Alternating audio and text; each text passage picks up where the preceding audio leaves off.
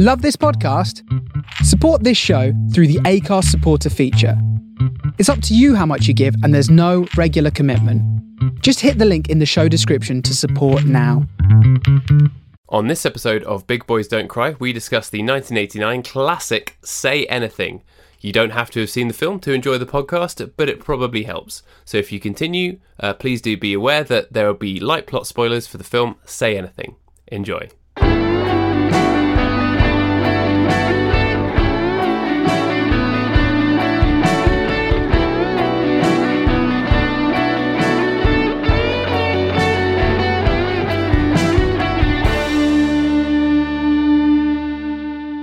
Check, check one.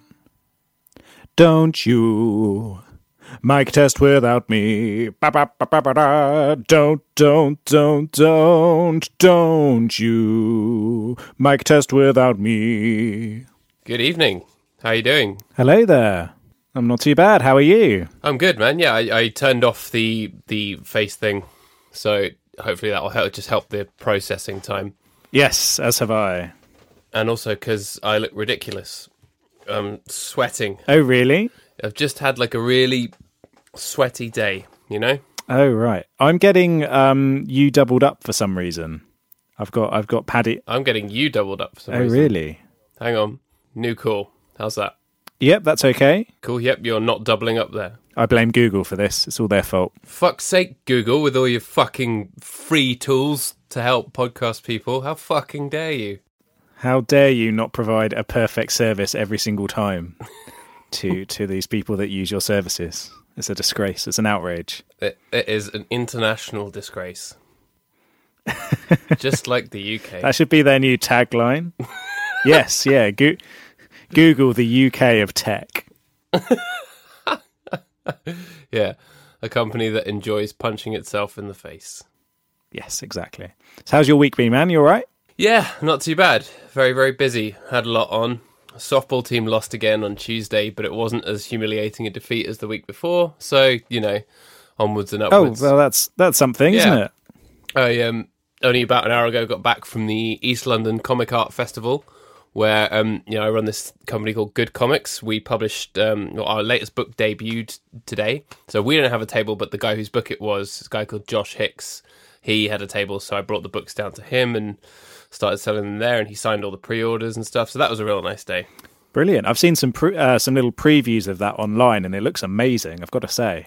It is an amazing book. I'm so yeah, I'm so proud of it and like really pleased to have published it. It's like he's just got a really really unique style and a really great way like he could tell any kind of story as well. Like some of it is your standard autobiographical comic stuff and some of it is um like sci-fi stuff, some of it's speculative fiction and he's he's got a good a real good sardonic edge. And yeah, so that's been that's been real nice actually this week. Oh, great stuff. How about you? I have been working very, very, very long days because it has been the E3 Video Game Expo this week. Yeah. So, um, our, our editor in chief went all the way down to LA to actually take part in the event and has been getting some really great scoops for us.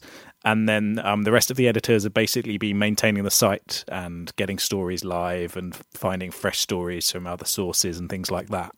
Um, so, I've been working pretty much from 6 a.m. through to about 10 at night uh, since since Monday, but it started on Sunday night for me. That's rough. Um, so it's been a it's been a it's been a long week. It's d- dying down now, thankfully.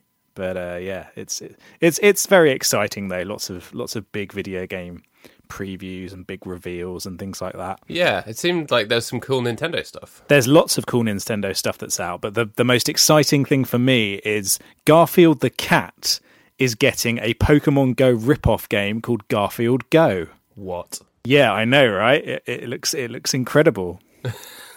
um, it, it, it looks like it's it's going to change the face of video games and mobile phones and cats forever. That's how important this game is. It's going to change the face of video games to that of an orange, slightly grumpy cat. Not to be confused with Grumpy Cat. Yeah, there's, too many grumpy cats out there on the market now, isn't there? Garfield really needs to retire. Yeah. He's past it. He's had it. Um, what I think, I think what we need is um, is now that we've got Garfield Go, I think we need Heathcliff Go. Do you remember Heathcliff the cat? Yeah. Yeah. Actually, it seems like the engine of that game is quite easy to use as a skin because they took it from what's that game Ingress. They took it from that and basically just sort of threw Pokemon on top of it. So actually, it seems like if you can use that skin for lots of other things, we could make a Sensations go. Sensations Go. Catch various different kinds of hot dogs. 150 Yeah. different kinds of hot dogs. Virtual reality hot dogs um, everywhere. Yes. I think I think this this is a winner right here.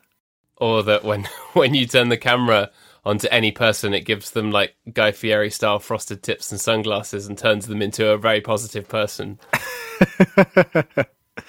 We we'd be creating AHR, augmented hot dog reality. not AFR, augmented Fieri reality. It's just Guy Fieri coming at you all the time. You'd need to wear the, the you'd get that the, the, they call the Google Cardboard, something like that, and just wear that headset all the time. just see the world as as Guy Fieri's. That'd be a nice world. I, I would love I would love to both see the world full of Guy Fieri's and see the world as Guy Fieri sees it. Yeah, Either way, I think that would be amazing. where everything just looks good to you, like every and like it could affect. It could be like wired into your brain as well. So when you're going to say something that you think you're going to praise something, you're going to say something that's good, rather than just being like, "Oh, that's good," or some kind of such boring British phrase. You're like, "That's money,"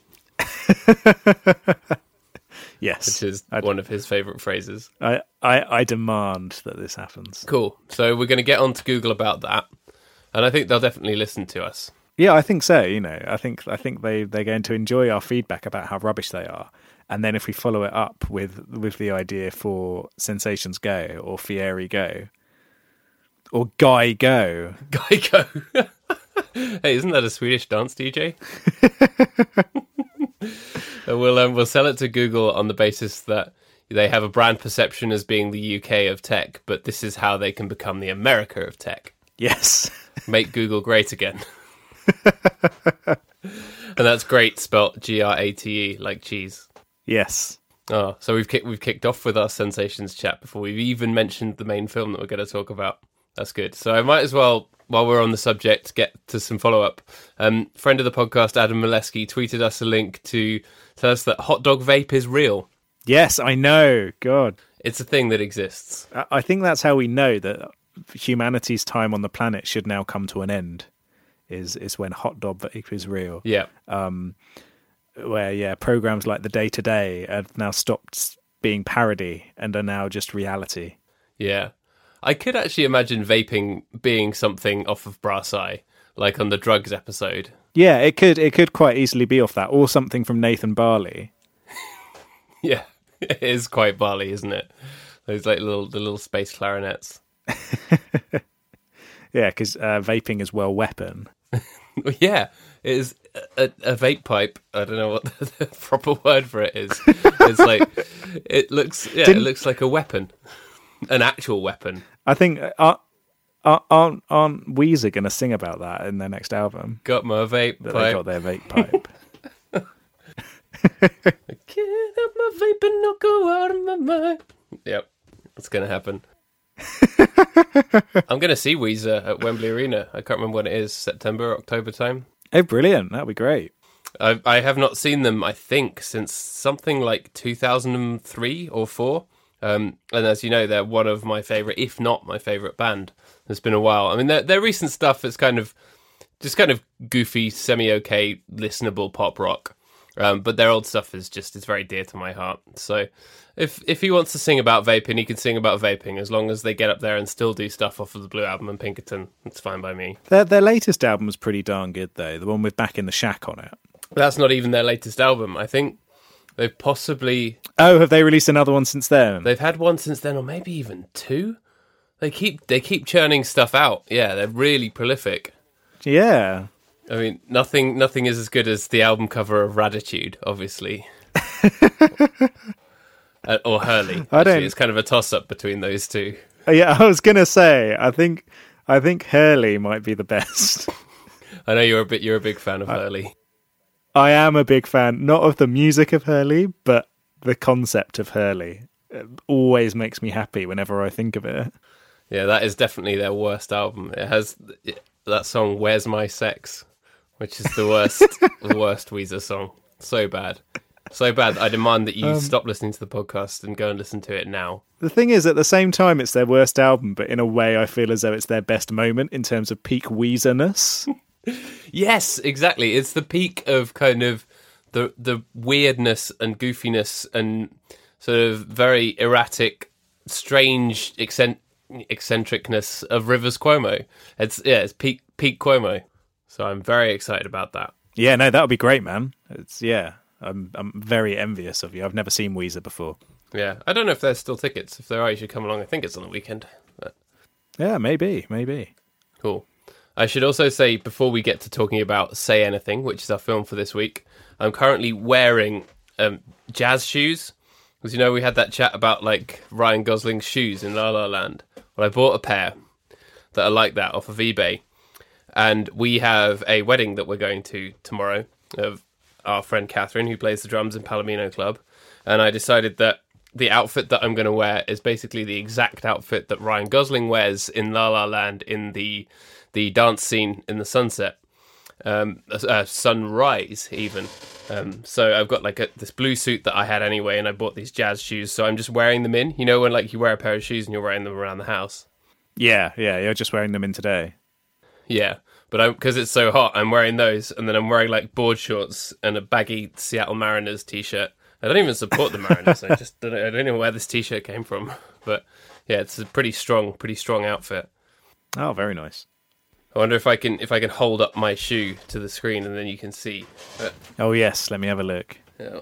Oh, I saw. Yeah, I saw the heel of it. Oh yeah, there we go. Very nice. I'm liking it. Yeah. Yeah, that's that's good. Good um, audio content. But I wanted you to see it. Even though you're going to see it tomorrow.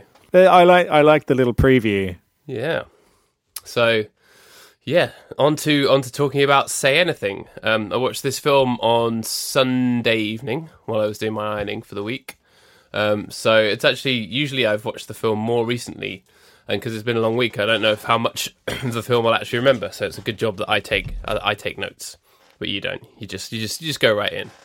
So what did you? Yeah, what does your freestyle say about about Say Anything? What did you think? I really enjoyed it, but at the same time, I didn't find it funny, really. I didn't find it particularly emotional, and I didn't find any real kind of attachment to the characters, but at the same time, it was just a really good movie that I just couldn't take my eyes away from. It was incredibly captivating, and there was just something about the whole feel of the film and the overall plot that I just found fantastic. Um, and I think it was helped by the fact that all of the acting in it is great. And like, so even though you don't really, it, it's not got the same sort of like peaks that you, that say 10 Things I Hate About You has in terms of comedy elements, but it offers the same kind of nuanced characters within that high school setting, but just set a decade earlier. Um, so this movie, it, it came out in 1989, but it feels impossibly 1980s.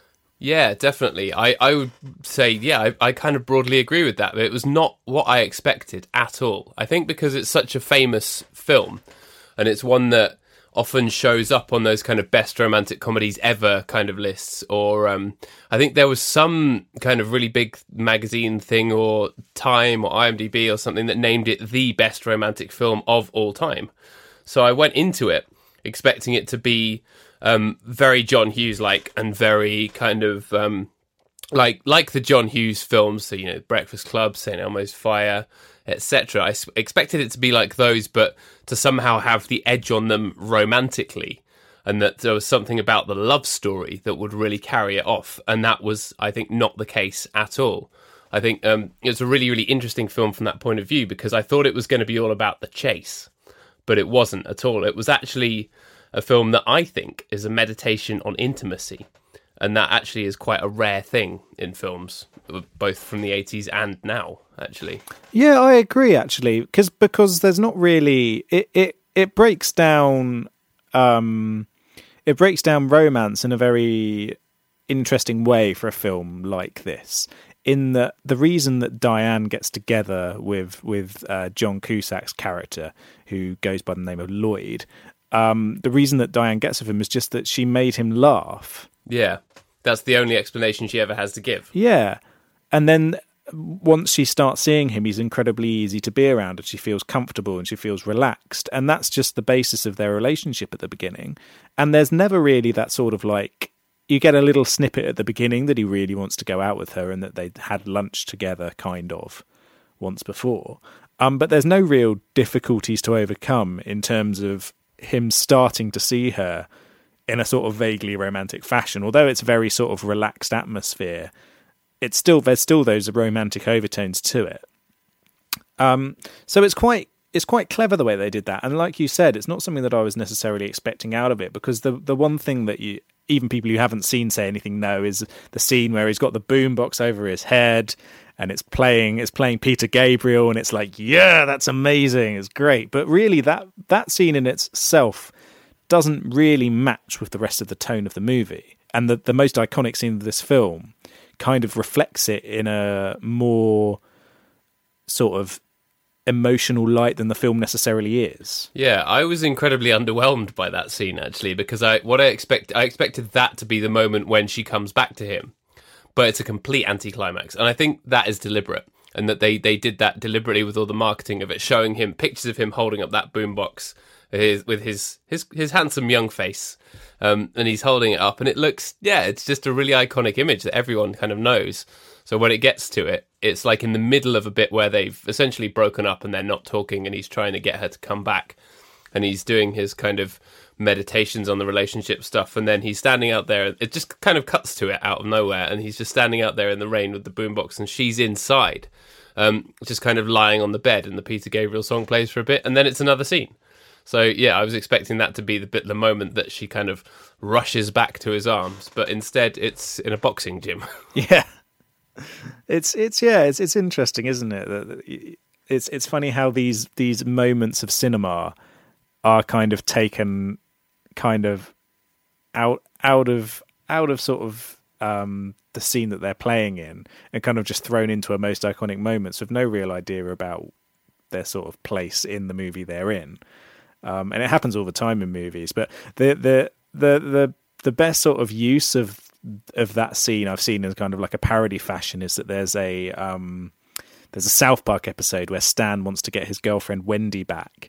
And someone says, "Oh yeah, you've got to turn up, and you've got to have a boombox, and you've got to be playing Peter Gabriel." And he does it all, and he's wearing the little coat and everything like that, and he holds up the boombox, and then the the song he's playing is "Shock the Monkey" instead, and like it's one of his one of his funky '80s electro songs. It's just like, oh, it's it's so it just feels so out of place. It's hilarious. That's great. I yeah, I, I um I was reminded of that, that it was Peter Gabriel today, and I was going um I was walking walking along to work and got flicking through Spotify and looking for Peter Gabriel songs. He's one of those artists who hasn't uploaded any of their stuff to Spotify, but there's like dodgy live versions and weird panpipe cover versions and stuff. So I ended up listening to a, a, a panpipe cover of Sledgehammer, where like it's got that kind of panpipe on it anyway, but it also has the lead vocal replaced by a panpipe. It's amazing. There's like hundreds of albums of them on Spotify, including one of like all Beatles covers and one of like indie rock songs. It's great. Oh right, okay. Yeah, but panpipe panpipe music is incredible in its own. Also the um the lullaby version of songs. So like yes, played on a played on a xylophone and things like that to, for babies. I saw that there was a Nine Inch Nails xylophone like lullaby album. I'm like, no way. I don't really know how the sort of like chord progressions of Nine Inch Nails are necessarily going to transpose over well to a lullaby setup, particularly songs like Closer. yeah, or March of the Pigs. or March of the Pigs, yeah. yeah. I could see something like Head Like a Hole, maybe. That's got like quite a catchy melody. Ding, ding, but... ding, ding, ding, ding, ding, ding, ding, ding. Yeah, that could work. yeah. There's um yeah, there's a double album of like Weezer songs for babies on Spotify, and like when I have kids, they are they are going to listen to that on repeat for sure. That's awesome. But uh, um, it in, doesn't in... have "Where's My Sex" on it. Oh, that's that's a shame. Was it pre "Where's My Sex"? yeah, I think I, I hope it was. Yeah. um, but in general, the soundtrack to this movie is great, though. Like I, I'm an unabashed Peter Gabriel fan. I love Peter Gabriel's work. um, Yeah. particularly after he stopped doing stuff with Genesis. Actually, um, and and in general, the the soundtrack is just amazing. Yeah. But um yeah, I wanted to talk about the soundtrack because again, in my mind I was comparing this to John Hughes the whole time. And with the John Hughes films, there's always like not just one song that's like the defining song, but there's loads and loads of them. And there weren't actually loads of really famous pop songs from the 80s used in this film. Um, but I feel like all of the the background music and the incidental music was really, really good. And I think that's down to Cameron Crowe, isn't it? Yeah, it didn't use the music in the same way that a lot of movies do, where you have those big set pieces where the song plays. The only one here is the Peter Gabriel one. Um, but like in general, the music just fitted it so well, just being played on the radio in the background or just a little snippet of it here and there.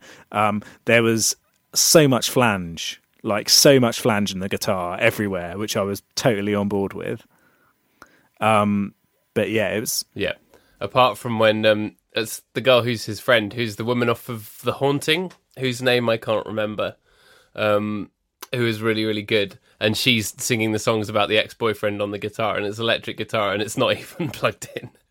and she's just like how- howling away at him. That is that's a great scene. Her character is really, really great. And what's but it's really weird that she's like his quite close friend. And then when um, after he's broken up with Diane, he's recording on the tape, um, and then he's like talking, narrating it to her, his friend, on the tape. And then you're like, why is he doing that? And then you realize it's because she makes tapes, and it's because it's about technology rather than about him wanting to record it for her. It's because that was the way she liked it, and like recording on tapes was a new thing back then. I think that was my interpretation of it, anyway. Yeah, that's that's how I thought of it. Is that that's sort of a way that they kind of would be able to communicate those kind of thoughts to one another, and it's kind of like him him doing what she was doing in terms of that cathartic, creative expression in a way that he feels comfortable doing it.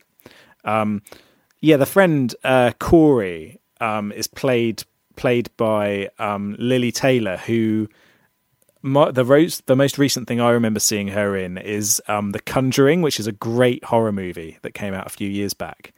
Um, like a Is it great as in actually great, or like great as in it's bad and it's good? no, great as in actually great. It does the old, good old fashioned exorcism movie set in the seventies, based on a true story with air quotes around it. Um, but it's it's perfectly done. It's wonderfully shot. It's incredibly scary. Um, and she's great. She plays the mother of the family that's being followed by this evil spirit, basically. Um, and it's sort of it's it's a movie that kind of set off the horror revival that we've seen over recent years.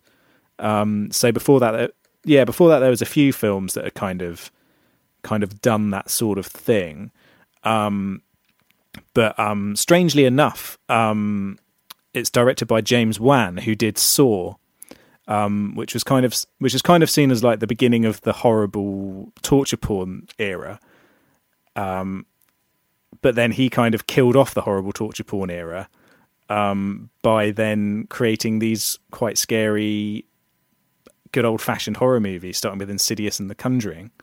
Um, although since his next movie though is going to be the Aquaman movie, which which I I- which I doubt is going to include either torture porn or scary poltergeists. No.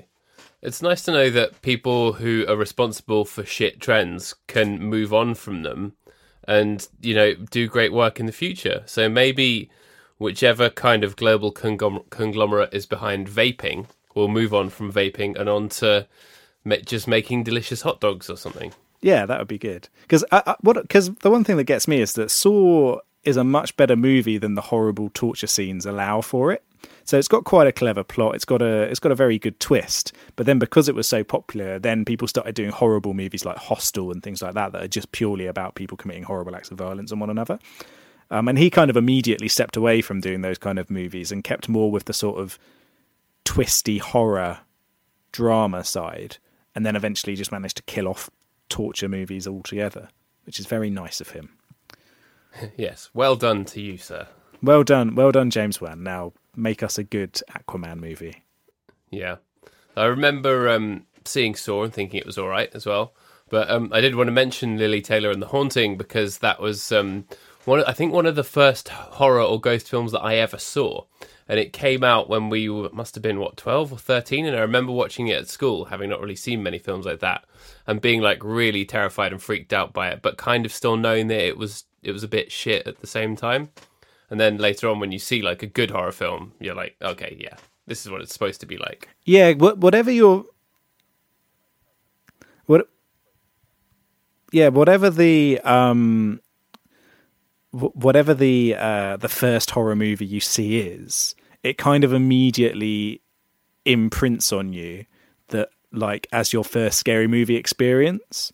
Um, so even when you can sort of tell, oh, this is a bit rubbish, because that's that's the one that also has Owen Wilson in it, isn't it?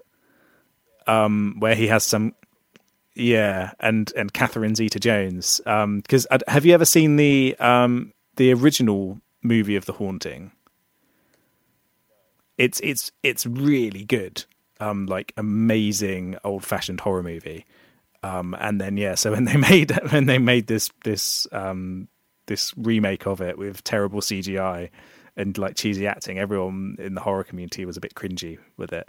Um, but but it's still one of those movies that has I, I, quite like those kind of era of films where you had these kind of vaguely trashy horror films um, that were a bit shit but still really enjoyable at the same time. So things like Anaconda as well, um, which are all they're all just so much fun to watch. Tremors, Tremors is great. I think Tremors is, is one of my one of those movies that I could watch at any time and enjoy it. Which there's not too many like that. RoboCop, Tremors. Um, that's I don't know what other movies. Those two. yeah, that's a tough one actually with films. I mean, yeah, I I could name you kind of like music albums that you could always come back to, but with films, yeah, you I always want to leave a bit of time before watching them. You know, I can't think of any film that I could put on like even if I'd watched it like really recently.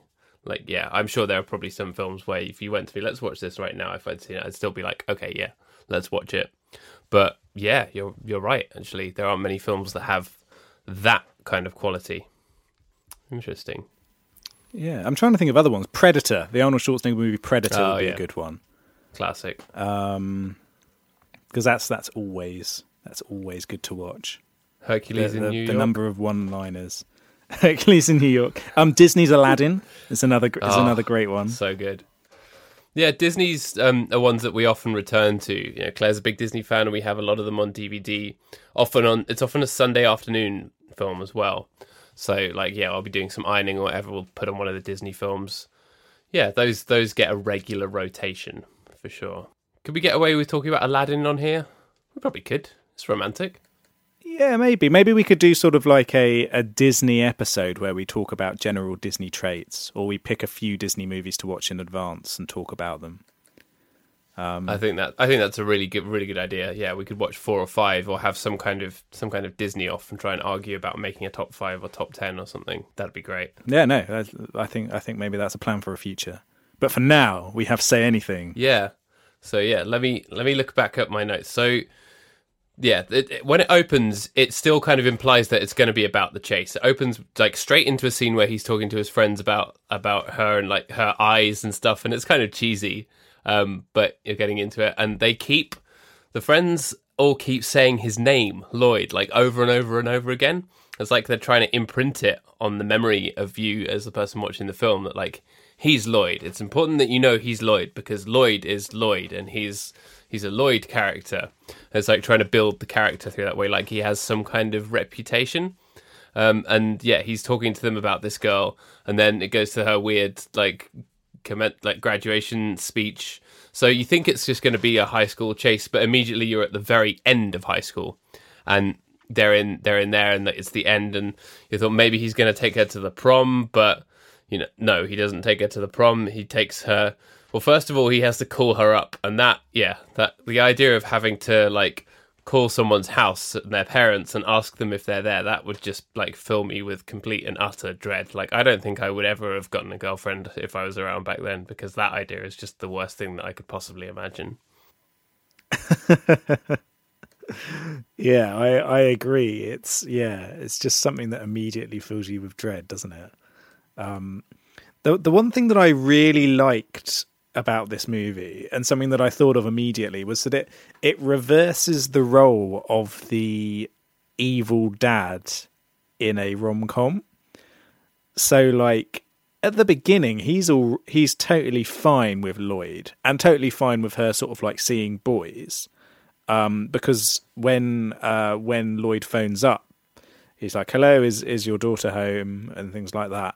Um, he's like, "Oh, are you the one in the in the red Chevy?" Uh, oh, are you the one in in the black Ford? That kind of thing. So it's clear that she sees a few people outside of um, outside of high school, um, and then like having never known this boy before and having never spoken to him on the phone, he's quite sort of like happy to chat with him a little bit, and they've got that little back and forth between them.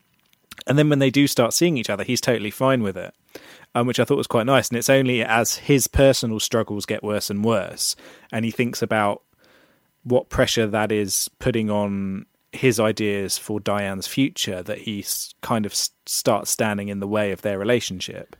Yeah, he's. I mean, he's a really interesting character overall from that point of view. And there, the story it stops becoming about their romance and actually ends up becoming about her relationship with her dad, which again I didn't see coming, did not expect at all. But it definitely makes it a very strong, very interesting film, an angle that you don't get in romantic films. At the same time, that makes you question those kind of parental relationships and stuff and that kind of was he is he like a genuine like evil tax avoiding bastard or was he kind of all, doing it all for her and they didn't go too deep or they didn't really push the idea that he was doing it all for her because it was kind of it was implicit but they could have gone a lot harder on that. And the fact that they didn't allows it to be more nuanced and complex than it might have been otherwise i think. Yeah yeah. I, I, it's you know what you need to know from it. You don't need to know to the extent that he was doing this because all that matters is the fact that he was doing it in the first place and that it's broken that sanctity that he and Diane had in terms of them sharing things together and that sort of implicit trust between the two of them. Um, and that's what the real sort of crime is emotionally in the film um, is that he's broken that trust with his daughter, as opposed to the fact that he's scamming old people out of money. Yeah, that's almost worse. You know, the old people don't seem to mind. They seem pretty cheerful. They seem pretty chipper about it, don't they? Yeah, I, I think it's a very horrible thing to do, but um, but you're right in that he because he makes this point that he is providing them with a really good level of care and that he's making their last few years incredibly comfortable and making them happy and things like that. And what he's doing is absolutely abhorrent, but um, but it sort of shows that even the reasons that he's doing it for, or that he's allegedly doing it for, are deeply flawed because she is repulsed by what he's been doing and repulsed by the fact that he's been doing it without her knowing about it. Yeah, definitely.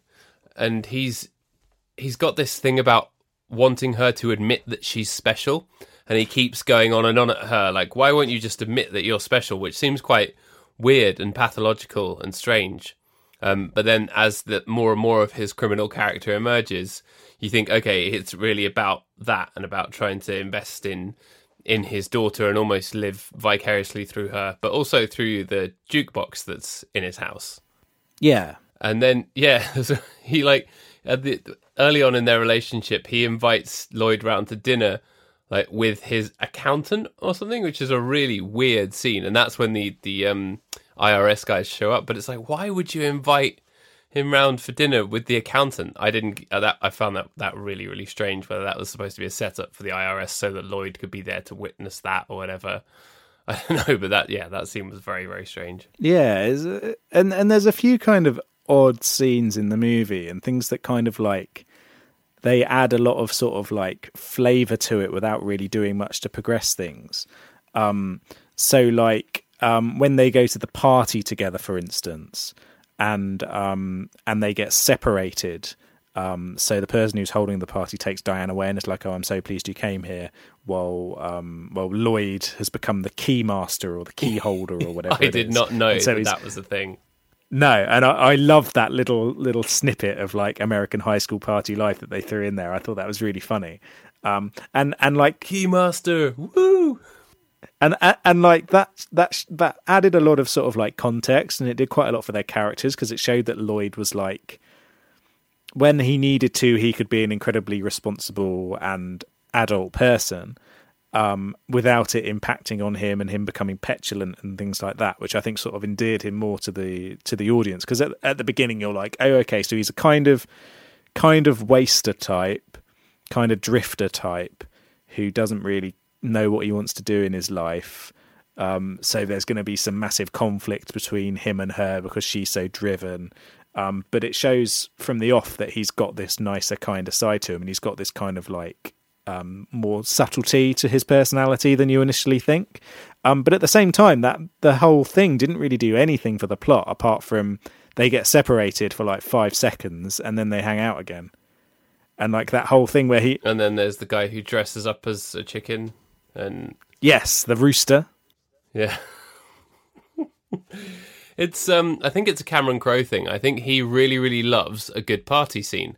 Like if you think about his other films like Almost Famous and what what else has he done? Cameron Crowe. Singles I've not seen. We're going to talk about that at some point. He directed the Cr- the Crow as well. I think Crow. you know because it had his name Yeah. in it. I don't think that had Minus any big the- party scenes in it. Um, had a very big party scene if you're a, if you're a horrible person. um, Yeah. we can get away with watching The Crow as part of the part of our, our Halloween celebration. Definitely. I'd really like to see it again actually. I haven't watched it since school, Um, but I remember really liking it at the time. yeah. Um, so he did he did Vanilla Sky as well, Never seen it. um, and uh, and Jerry Maguire. Oh yeah, yeah. Um, That's right. It's, uh, I've I've not seen it in a while, but as I remember, it's about really determined art collectors who are shouting "Show me the Monet" at each other. Yeah. I I haven't seen that in a long time either. Is that the one with um you can't handle the truth? No, that's um, uh, that's a few good men, Oh yeah, that's right. which which we which we definitely wouldn't be able to get away with watching for this podcast. Um, he also he also directed. Um, I've got a thing about watching unbelievable box office bombs and seeing if they deserve it or not. And he directed Elizabethtown. oh, which I is like that film. Romantic. I love Elizabethtown. I think it's incredibly Yeah. underrated. Um, in fact, I think I I requested for it to be added to our to watch list. you did, yeah. um, And it and it yeah, and it and it totally, absolutely, one hundred percent bombed. It cost a load of money to make because of the cast, and then it fell apart at the box office, and everybody hated it. But it, I think it's really good. I I did not know that it was a bomb. Yeah, I think it's really good. Um, and I don't really understand why everybody hated it. So I like, quite look forward to rewatching it and see where it fell apart. But like, like other movies that I like that are massive box office bombs. Uh, have I ever shown you Death to Smoochy? Yes, I thought that was great. It was hilarious. Yeah, which is a which is a great movie. It's um, a dark comedy about um, kids TV industry, directed by Danny DeVito. Um, this is for the uh, any of the listeners out there who don't know about this movie because you probably don't. Um, and um, basically, Robin Williams is a kids TV presenter who gets caught up in this massive uh, sting where he's get, getting kids to pay over the odds to get preferential treatment when they come on his show um, and he gets sacked off, and the kids' network decides they need a really, really clean, nice person to take over. So they find this guy called this this character called Smoochy the Rhino, who's played by Edward Norton, who sort of like he spends his time going to like meth labs, uh, meth meth centers, and is like singing to addicts, trying to help get them off off the drugs and things like that. And it's all about his sort of like bizarre journey through this hideously corrupt industry run by the Irish mob. Um, and whilst Robin Williams tries to sabotage his career, and it's absolutely hilarious, but also incredibly dark at the same time. And it's a great film. And it made zero money, and everybody hated it when it came out, even though it's absolutely wonderful. I remember that um, having just seen it the one time at your house a few years ago. I remember that as being a sensationally funny film. Like I was rolling on the floor laughing. It's it's so good. Can we get away with watching Death to Smoochy? It's got romance in it. I reckon. I reckon so. Yeah. Yeah, let's let's do it. Let's do it. Death to Smoochy. on the When did it come out? Uh, it was early 2000s, I think. All right, yeah, seems about that time. Edward Norton, relatively young, but I feel like it was after Keeping the Faith, which is my kind of Edward Norton watershed film. I wonder if it was before or after American History X, because that was the first thing that I remember seeing him in. Hmm, Um, that's a gore fest. it was after American. Um, yeah, that's a horrible movie. It was after American History X and after Fight Club. After Fight Club. All right. Elizabethtown, I, I had never heard of it. Um, and then Claire and I watched it together. She had it on DVD um, very, very early on in our relationship. And I remember really, really liking it and it being a film that we watched together and enjoyed together. So I have a bit of nostalgia f about it around it from that point of view. But I thought it was a great film, great cast, and yeah, a really good look at the kind of dealing with death and hometowns and that kind of thing. It's been a while since I've seen it as well, so that's definitely due a rewatch. But I didn't know it was a bomb. That's that's really really interesting. Yeah, it, it, it, for for our listeners, it's the funniest movie you'll ever see that includes someone making a suicide machine for themselves. Yes, that's very very true. Um, but yeah, so this was um, Say Anything was Cameron Crowe's directorial debut after a number of years as a Rolling Stone journalist, and I think it's a it's a pretty solid debut. But yeah, I, I feel like he, he really really loves a good long like rock and roll party scene, and that he just kind of had to chuck it in because it's all about his um his own experiences of going to rock and roll parties and I'm sure he would have been a keymaster at some point. So the the detail of that party was enjoyable enough I think to carry it through even though it didn't really necessarily serve the plot that much. It's kind of a weird first date. And can we talk about the dress that she wears to that party as well? Yeah, It's like yeah. a sort of really bad wedding dress. Like white and pure and strange. yeah, it's it's it's incredibly overdressed for for this high raucous high school party. and it's that they um they call her a priss, P R I S S, and that's such a it's kind of a strange word that people don't really use anymore. There's there some of the language in this has is dated very strangely as well. Like there's the scene where they're wa- walking home and she goes, "I've never gone out with anyone as basic as you." yeah, I remember that. And then your immediate thought goes to the modern use of the word basic, and you're like, okay. Yeah. But then she's talking to her dad about it and she realizes that it's an error. Um, and she goes, Oh, I've ruined it. I called him basic. and you're like, Yes, definitely would have ruined it if it was basic in today's today's parlance.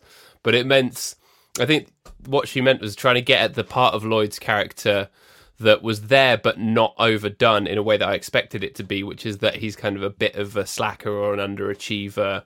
Um, um, whereas I, I feel like a film that was released later on that would have made him a complete loser and her like a huge priss.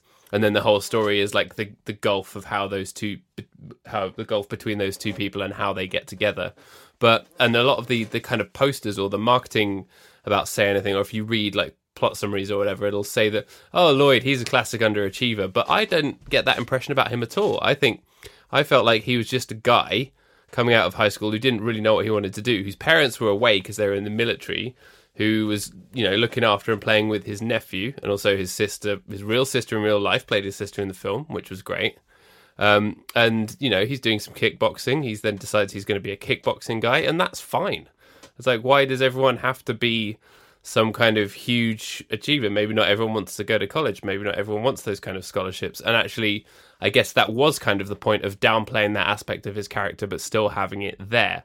But it's interesting. I thought that that's the part of his character that seems to be brought out a lot more in the the marketing of the film.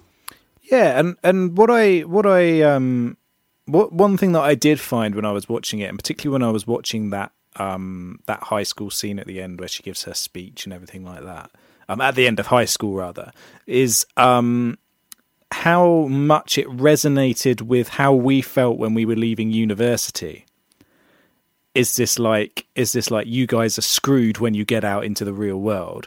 And like it's a movie all about pressures on young people to excel in life, which is another thing that our generation particularly felt all the way through their education is you have to go out and you have to change the world. Um is you have those huge levels of expectation. I wonder if there's been this kind of whether it's always been that way since the 1980s or whether the 1980s was an area where you had that particular peak of people having those pressures put on them at the same time, and and young people realizing that there were things they would not be able to achieve once they left the educational system. Yeah, I think it's a lot to do with the differences between the American college system and our system, which is that at that, that time in the US, you already had to pay a lot of money to go to college, whereas I think in '89 it was prob- it was still free to go to university in the UK. So for us, it's easy to think of that as a, a more recent thing, but in the US, those pressures pressures I think have been there for longer and been worse and more pronounced as well. But yeah, that resonated with us, kind of catching up with that. I think as well, definitely. Um, but yeah, I think it's a film where um, it has a lot of has a lot of truths in it, but it doesn't overplay any of them. So it really feels like this little snapshot of these characters' lives um, in a really interesting way. Um, so, like you said, all he he he quite um, succinctly uh, explains what he wants out of life, and he's like, I don't want to buy or sell or produce anything. I don't want to sell anything that's been produced. I don't want to buy anything that's being produced. That kind of thing. Um, and he, he just wants to sort of do something pure with his life. Um, and it's it's it's quite it, it manages to sort of bring about those feelings of wanting to do something outside of sort of like the default, as it were, um, which I thought it did in a very compelling way. Definitely, I kind of like I punched my fist in the air when he said that he he had that little mini speech about um I don't want to buy th- things, I don't want to sell things or whatever because it was a really kind of um nakedly anti-capitalist, anti-neoliberal message embedded in that film, and I was like, yes, yes, that's what we need. Re- up the revolution. Um, and then following on from that, there's a bit where he's he's talking to the dad, and the dad's like, "What do you want to do with your life?" Her dad, and he says, "What I want to do for a living is be with your daughter," and that's quite an adorable line, actually. And I think it's that kind of his devotion to her in that sense is perhaps the, the reason that people think that it's a super romantic film and that, that it's endured in as a as a romantic film. Do you reckon? I think so, yeah, because he does show all of these little things that make him a very suitable emotional partner to someone. Um, so so Diane's explaining that he he on their first date he sort of um, made her aware of glass on the floor, floor and was like, "Oh, you should walk around this way" and things like that. Um, and there's all these little these little moments in it where he writes that letter to her. That's a very sweet letter, even though it causes a lot of trouble with the father. Um, and it's it, it once again, there's no big things that sort of say Lloyd is a great boyfriend. But at the same time, there's all these little snippets of him being incredibly kind and generous without expecting anything in return apart from just being with her, if you know what I mean. Yeah. And just enjoying that relaxed time with her. Yeah. He's there's a, a line that I, I wrote down that hit, that sort of encapsulates that quite well, which is when he's talking to um, his douchebag male friends about it. He says, "When we'd go out, we didn't even have to go out." Um, so it's like he was he's very very adjusted to just being with her, whereas so many romantic films become about sort of huge unattainable ideals and putting people on pedestals, um, and don't explore the what it's like to to just be with someone and to, that for rom- that romance is contained in intimacy and just being with someone and spending time with someone um, and that that's the most important thing. And i actually i found that incredibly refreshing and i i liked that a lot Yeah, yeah, it does a lot of things that you wouldn't necessarily expect, um, and it does them in such a relaxed way that it just it just shows off that it doesn't need those tropes to succeed. And in it, and then through create bizarrely through through releasing this movie, it then kind of created the these odd kind of tropes that weren't really understood by future filmmakers.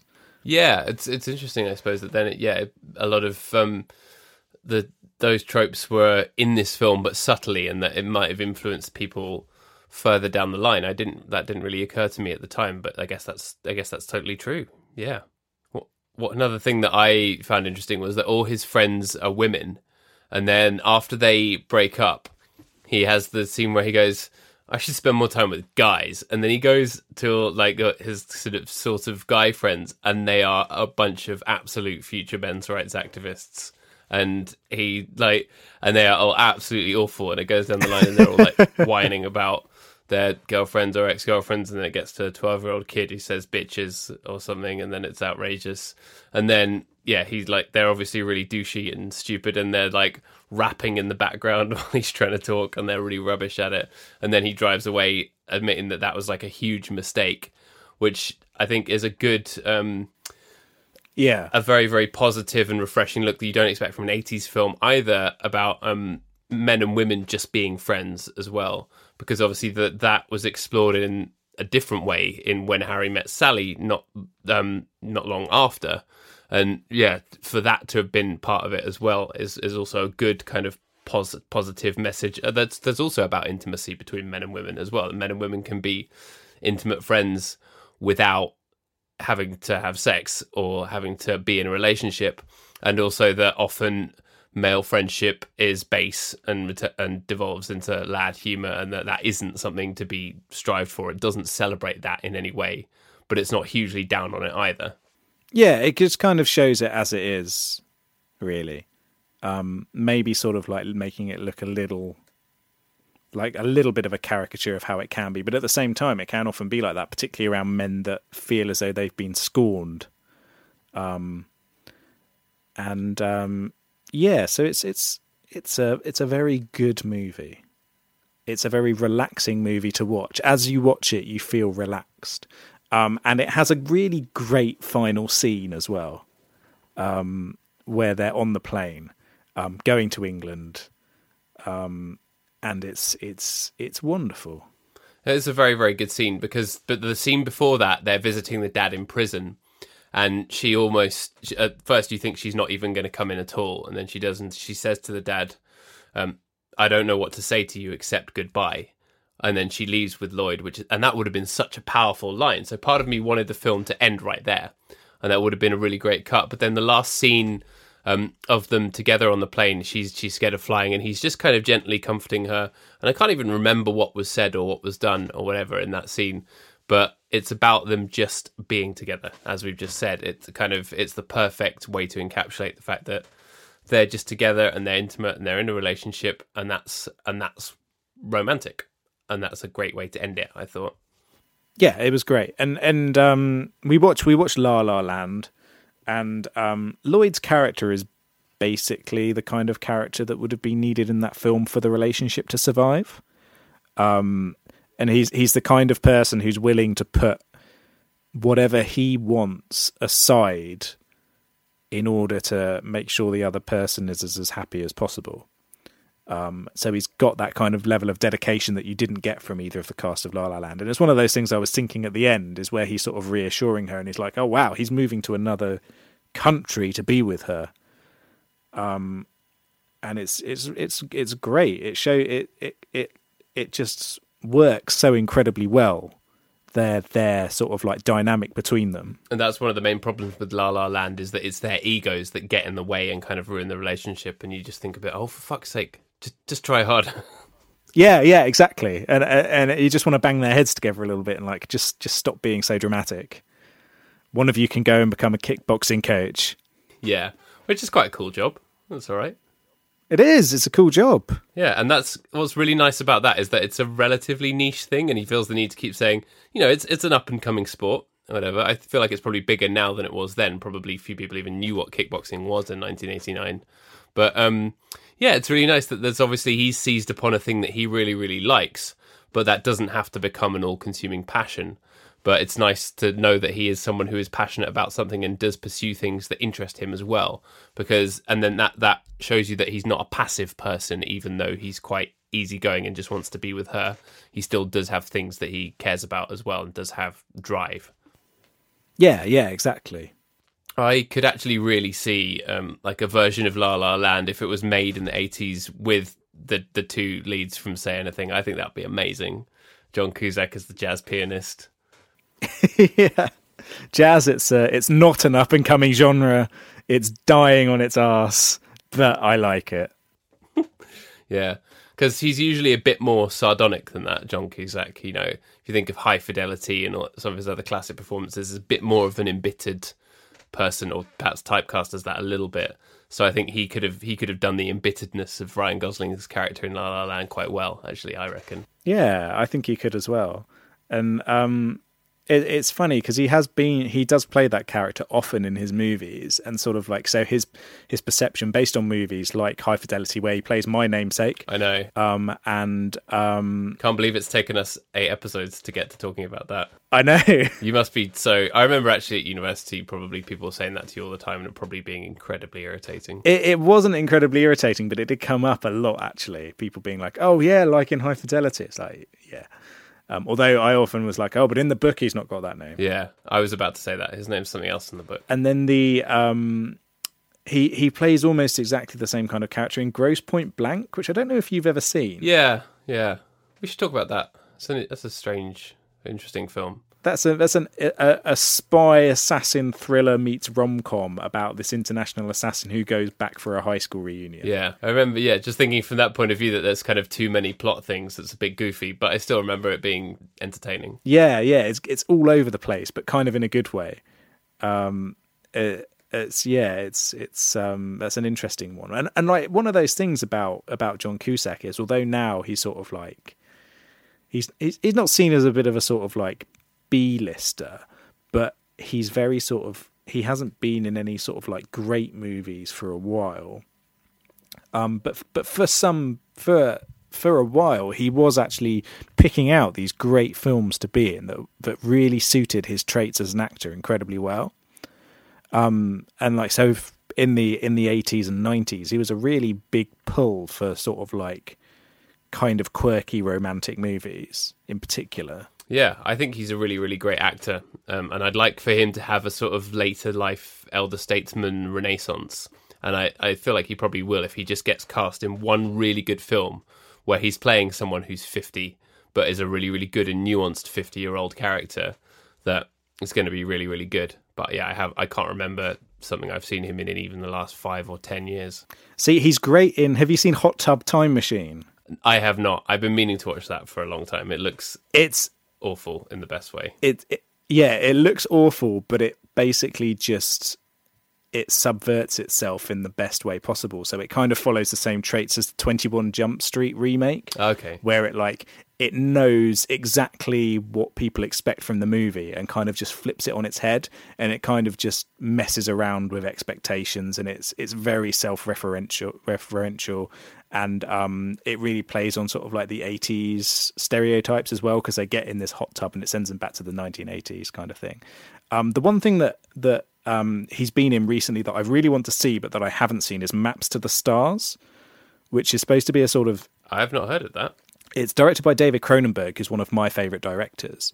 Um, who sort of he moved from doing body horror, incredible body horror movies like The Fly, onto doing very grim dramas like A History of Violence and Eastern Promises, and now kind of he's been doing sort of vaguely satirical looks at life in Hollywood among the rich and famous. So he did a movie called um, called Maps to the Stars, which has uh, John Cusack in, and I think it's all about these people who live in Hollywood who are desperate to become celebrities, and it's supposed to be really amazing, but quite grim at the same time in a way that you kind of expect from the director who's like renowned for creating grotesque films like Videodrome and Scanners and things like that. Um, and and I've heard his performance in that is very good, so I'd be quite interested to see whether that will lead to some kind of resurgence in him being in these more sort of like artistically interesting movies. Interesting. So it's like the it's like the anti La La Land look at LA. Yes, yeah. Which, which it, I think I said in the La La Land episode, it's something that I'm always very interested in looking at is these the movies that kind of mess with what people think about about you know the LA lifestyle and the Hollywood lifestyle and things like that. The stardom. Yes, yeah. The um the only other thing I wanted to talk about was the the woman who plays Diane. Um, I think her name is Ione Skye. Um, she was only nineteen at the time of the film, so that's pretty pretty good work. But um, she was married to um, Ad Rock from the Beastie Boys for most of the '90s, which I had no idea about. Yeah, because I, I, because I was wondering because she's great in this film, and I was thinking, oh, why wasn't she in more stuff afterwards that I've seen? And like aside from like the only other thing that I've looked, I've looked through sort of like the things she's been in.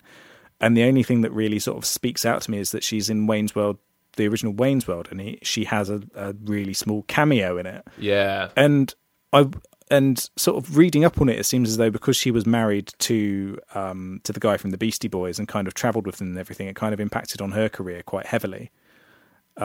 Yeah. Yeah, Which is really, really interesting because I, I love the Beastie Boys. They're one of my favorite acts, and I wouldn't have thought that Ad Rock would have allowed her career to to fall by the wayside. But maybe, maybe that was why they ended up getting divorced. Yeah, maybe, or it might be that she wanted just to just to be with them. Maybe she, although her character was the driven one in say anything, maybe in real life she was more happy to actually be with someone that she loved, um, at the expense of her own her own career. I don't really, I, I don't know enough about it, um, but I thought that was quite interesting because she's she's very very good in this film. Yeah, like you in the way that you would have thought she would have gone on to like future stardom. Yeah, but but a lot of those um, those eighties eighties female teen leads don't seem to have reached the heights that people expected of them. So Molly Ringwald as well, who was huge in the nineteen eighties. Yeah, I was going to say Molly Ringwald, um, who also dated Ad Rock for a brief period before he got married to Ione Skye. Yeah, he's he's he's been around. Oh right, okay, yes. Um, and yeah, so it, it's it's interesting that that a lot of the male leads of the time, um, managed to sort of like pursue these huge careers afterwards. And yeah, if you look at like um, the John Hughes ones as well, like like the Breakfast Club, people I think just about know who Molly Ringwald is, but you, you don't know about any of the others anymore. Probably, I mean Emilio Estevez, he's he's done okay, I think, but Yeah, Emilio Estevez has done well. Um, but yeah, it's and and then sort of like other big movies from the eighties. You've got like um, Kevin Bacon, who made a big name for himself. and now does those fucking EE adverts. so annoying. Uh, I will not hear a bad word about the star of Tremors, though. Kevin Bacon can do no wrong with me. He's he's fantastic. That's his peak, peak bacon. Uh, he's Kevin Bacon. I think is a really great actor as well, and I wish he was in more things. Um, Yeah, definitely. and he's another one of those actors who just he's just great in whatever he's in. He just makes it infinitely greater just by being in it. he resonates greatness. Bacon is great, and not just the meat. yeah. Well, all, everything bacon is good. yes, yeah. Um, the only other thing I'd seen Ione Skye in was Arrested Development. Oh, is she in Arrested? Did you watch I, I watched an odd bit of Arrested Development, but not really. Uh, it's it's sensational. I think it, the later seasons aren't so good, but the first two or three are really really good. Um, and there's Michael Cera and his kind of on and off girlfriend, and Ione Skye plays the girlfriend's mum. The girlfriend is played by Mae Whitman. I don't know if you know her. She was in um, she was in Scott Pilgrim. She's doing quite well now and did some teen movies and that. But yeah, um, she, um, Ione Skye played her played the mum in Arrested Development. Really good, quite small, but very very good performance in that as well. So she said she's been in a few things, but definitely deserved, I think, to be a lot bigger off the back of Say Anything. Yeah, because the other big female teenage star from the '80s that I can think of is uh, Phoebe Cates, who was in the likes of Gremlins and Fast Times at Ridgemont High, who also didn't go on to really do very much after after those films. Um, and it's it's it's interesting that none of them really seem to have made it very big afterwards. It's yeah, it's a it's an odd one. I haven't seen Fast Times at Ridgemont High. That was Cameron Crowe's first writing credit. So he didn't direct it, but he did write it, and that was before Say Anything. So we should get to talking about that sometime and assessing the party scenes. Yeah, definitely. So so how many how many keys in the keymaster's bag? out of out of 20 i i'm gonna give it a gonna 17 i'd say. I feel like yeah it was it was pretty solid pretty enjoyable. I don't think i would like rush to watch it again but if it came on again i'd, I'd be happy to see it again. It's pretty yeah it was pretty good. And like i said i i really really liked that it wasn't it was atypical and that the romance in it was to do with intimacy and the way it explored intimacy and just being with people that part of it I actually really, really, really, really loved as well. So yeah, there was a there was a lot to like about it. It was good. How about you? Yeah, I, I'd I'd give it a sixteen keys in the keymaster's bag out of twenty. Um, again, for the same reasons as you, is I went into this movie with expectations that were not met, and in the best possible way. Um, it didn't meet those expectations. It really went down a path I wasn't expecting, and um, it was great. And I, I loved it, and I loved every character in it, even even the nasty bastard who's stealing money from from old people. I thought it, the whole movie was just perfectly, perfectly paced and perfectly cast. It was yeah, really good. It definitely des- deserves its place in the, the the romantic films canon for sure. Yeah, definitely. Cool. So I just have one more bit of La La Land follow up, and then we can never talk about it again. but, um, uh, a friend of the podcast, Killian Curran, tweeted us on Twitter. He sent us this article from the Hollywood Reporter about the the dance scene that I mentioned earlier, where it's in the sunrise. Um, they shot it in. They did, did just four takes, um, two two early mornings. Um, in a row, um, and did four takes of it like the whole way through. So I think they might have spliced a couple of them together. But yeah, for the most part, it was done in in um, all done in one take. So I think that's a little bit impressive, even if some of the overdubbed vocals, as you highlighted, were a little bit off. Yeah, yeah. It's. It, I think visually, it was a. It was a really well put together movie, um, and it's interesting to see how they made it behind the scenes. Definitely. Yeah, I, I always enjoy finding out about those kind of things. So it's your choice next. It is, and um, as I'm basically using John Cusack's hot tub time machine. So he used this time machine to go back to the 1980s already, and I'm I'm putting some extra bubble into the jets. Um, and I'm going to take us back to the 1960s to watch Barefoot in the Park. Oh, okay. I've never heard of this one. Um, it is a sweet romantic comedy um, based on a play um, by Neil Simon and at least I think it's based on a play by Neil Simon. He certainly wrote it, and I think it was based off a play that he'd done, um, starring the handsome, the most handsome man in the world, Robert Redford, and Jane Fonda. Oh yes, and it's it's it's Excellent. it's really good. So, well, I think it's really good. We'll find out what you think of it. I, I do like Robert Redford. I think he's very very good. He's great. Yeah. Cool. That's that's a really Um, good. yeah, so that's that's my choice. Kind of quite quite left field choice. We're going going properly properly old school. That's great. Yeah, because we because we've we've stuck around the noughties and the nineties, and we've just put our put our big toe into the eighties. So I figured let's try and cover some classic romantic times and go back to the sixties. All right. Well, this has been the Big Boys Don't Cry podcast. Um, if you like it, or if there's anything you want to tell us, anything you want to shout at us, email us at bigboysdon'tcrypodcast at gmail.com or tweet us at bigboysdon'tpod. Always love to hear from you, obviously. How else are we going to find out about the little behind the scenes stuff in La La Land? Maybe there'll be some facts you know about Say Anything. Or you want to tell us what your favourite song to blast out of a boombox in the rain is. Tell us. Yeah, what what would be your boombox song? Ah, my boombox jam. Where's my sex? Where's my sex? I can't even remember how it goes. It's that bad. Uh, I, I? I, I, I, I'm I'm trying to think of how "Where's My Sex" goes, and I I don't know. All I've got is "Beverly Hills" by Weezer stuck in my head. Um, but just with them singing, "Where's my sex? Where is my sex? Where's my sex?" Actually, I'll tell you what my my jam would be. It'd be the clip of you from the last episode singing "You come to me on the day of my daughter's wedding," which like that little snippet keeps popping into my head. It's like an earworm. I'm very pleased to know that it made such a big impression, Paddy. Yeah, I feel like it means that we do actually need to pursue the idea of making a musical out of The Godfather. But I- that also means that I'll have to watch The Godfather. You know, we've got to make these sacrifices, Paddy, Yeah, this is true. in in the name of great musical theatre. You have to suffer for your art. Exactly. Or we'll put a horse's head in your bed. I put a horse's head on your bed. See, this, this shit writes itself. It does. It does. this is this is what we're gonna we're gonna spend all the money off of all the millions we'll make off of sensations.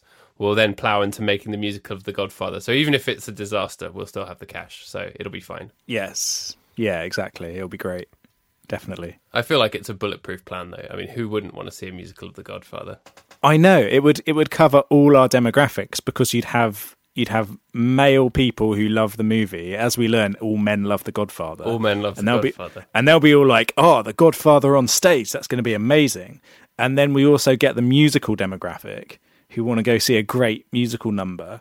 Um, and a thing, and we can sort of like frame it that it's like West Side Story because it's about gangs, Yeah. So it's hard. and it'll be like this is this is a this is the bad boys West Side Story kind of thing. Yeah. West Side Story for hard nuts. Yeah, yeah. West Side Story doesn't have to suck. Oh, I'm just like we, we can get an endorsement from someone really hard like Ross Kemp. Yeah, we'll get we'll get um, Ross Kemp or um, we'll get Arnold Schwarzenegger to be like, Yeah. this is this is the best musical I've ever seen. He should he should star in it actually, shouldn't he? Oh, he could be um, he could be Marlon Brando. You come to me on the day of my daughter's wedding. Even if he can't sing, Actually, yeah, maybe he could just like narrate it, you know, like William Shatner over the over a really like jazzy backing track. That would be awesome actually. that would be that would be great. Yeah, you just get a nice sort of going on in the background, a little bit of subtle bass work, and then he just starts starts totally scatting. Yep. Austrian accent scat. That's what we're all here for. I think that's that's a niche that has not yet been fulfilled. I think we need we need some Austrian accent scat. Definitely. I'm now going to go and look up if there are any famous Austrian scat singers. That's going to be our research for the next episode. I'll report back. Yeah. So so listeners, do do you like the idea of Godfather the musical? Um, and if so, do you think that Arnold Schwarzenegger should be in it? Um, and yeah, just let us let us know what you think of this excellent plan that Paddy and I have. Yeah, let us know. We need we value your input for sure. All right, well that's going to do it for us. Been nice talking to you, man. Yes, no, it's been great. Cool. Hope you guys have enjoyed this week's episode, and we will see you next week to talk about barefoot in the park. Alrighty, bye bye. All right, bye.